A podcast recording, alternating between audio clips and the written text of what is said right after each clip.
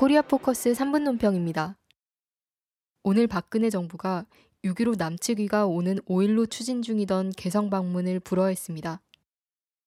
6.15 남측위는 6.15 북측위가 오는 3일 개성에서 6.15 공동행사 준비를 위한 실무 접촉을 갖자는 제안에 대해 5일로 수정 제의한 후 지난달 31일 통일부에 방북 신고를 제출했습니다.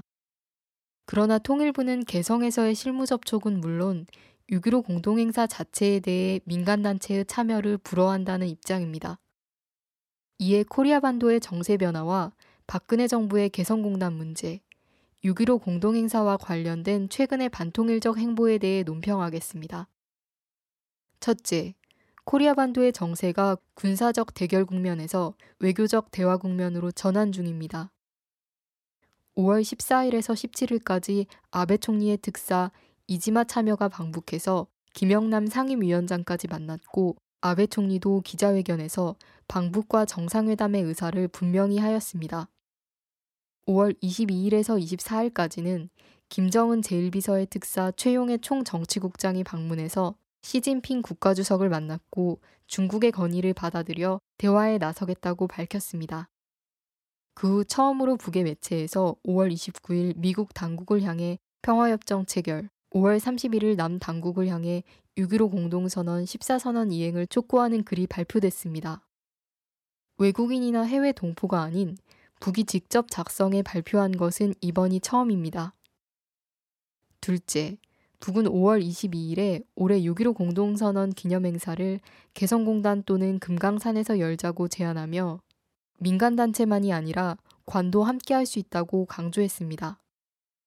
그러나 박근혜 정부는 오로지 정부 간의 회담만을 제안하며 신경질적으로 반응했고 그렇게 해서 이 문제 해결은 여전히 답보 상태에 있으며 관련 기업가들의 심정은 새까맣게 타들어가기만 합니다. 이대로 가면 머지않아 관련 기업들이 거래 관계가 끊어지며 모두 부도를 면치 못하기 때문입니다. 그렇게 되면 개성공단은 자연히 붕괴되고 말며 남북 관계는 14선언은 물론 6.15 공동선언 이전 상태로 돌아갑니다. 셋째, 6월 7, 8일에는 중미 정상회담이 미 캘리포니아에서 열리고 6월 말에는 남중 정상회담이 베이징에서 열립니다. 특별한 문제가 없다면 7월 참호한 선거를 앞두고 6월경 북일 정상회담이 평양에서 열릴 것으로 전망됩니다. 코리아 반도를 둘러싸고 이렇게 중요한 정상회담이 연이어 열린다는 것은 코리아 반도의 새롭고 공고한 평화보장 체계를 수립하는 데서나 개성공단 문제를 해결하고 남북 관계를 김대중 노무현 정권 시절처럼 통일지향적으로 회복하는 데 유리한 계기가 될 수 있습니다. 이러한 정세 변화에 조응하여 박근혜 대통령은 지체 없이 방북과 수뇌회담의 뜻을 밝혀야 합니다.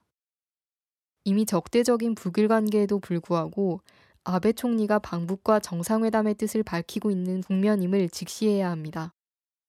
아베 총리의 말처럼 핵미사일 문제란 북미 간에 풀어야 할 문제인 만큼 노력하겠다는 정도로 조정하고 국내 문제이고 반드시 해결해야 할 사안인 일의 납치 문제와 남의 개성공단 문제를 전면에 부각해야 합니다.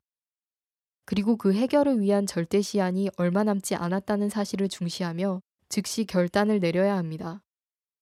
그런 의미에서 박근혜 정부는 6.15 공동선언 기념행사에 남의 민간단체들의 참여와 당면 문제를 풀기 위한 관련 기업가들의 방북이 개성공단 문제 해결의 정상화에 크게 도움이 된다는 것을 억지스럽게 부정하지 말고 당장 허용하여야 합니다.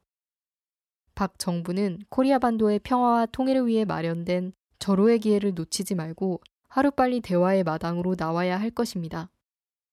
코리아의 평화와 통일을 바라는 모든 세력이 박 정부의 행보를 예리하게 주시하고 있다는 사실을 명심해야 합니다. 코리아 포커스 3분 논평이었습니다.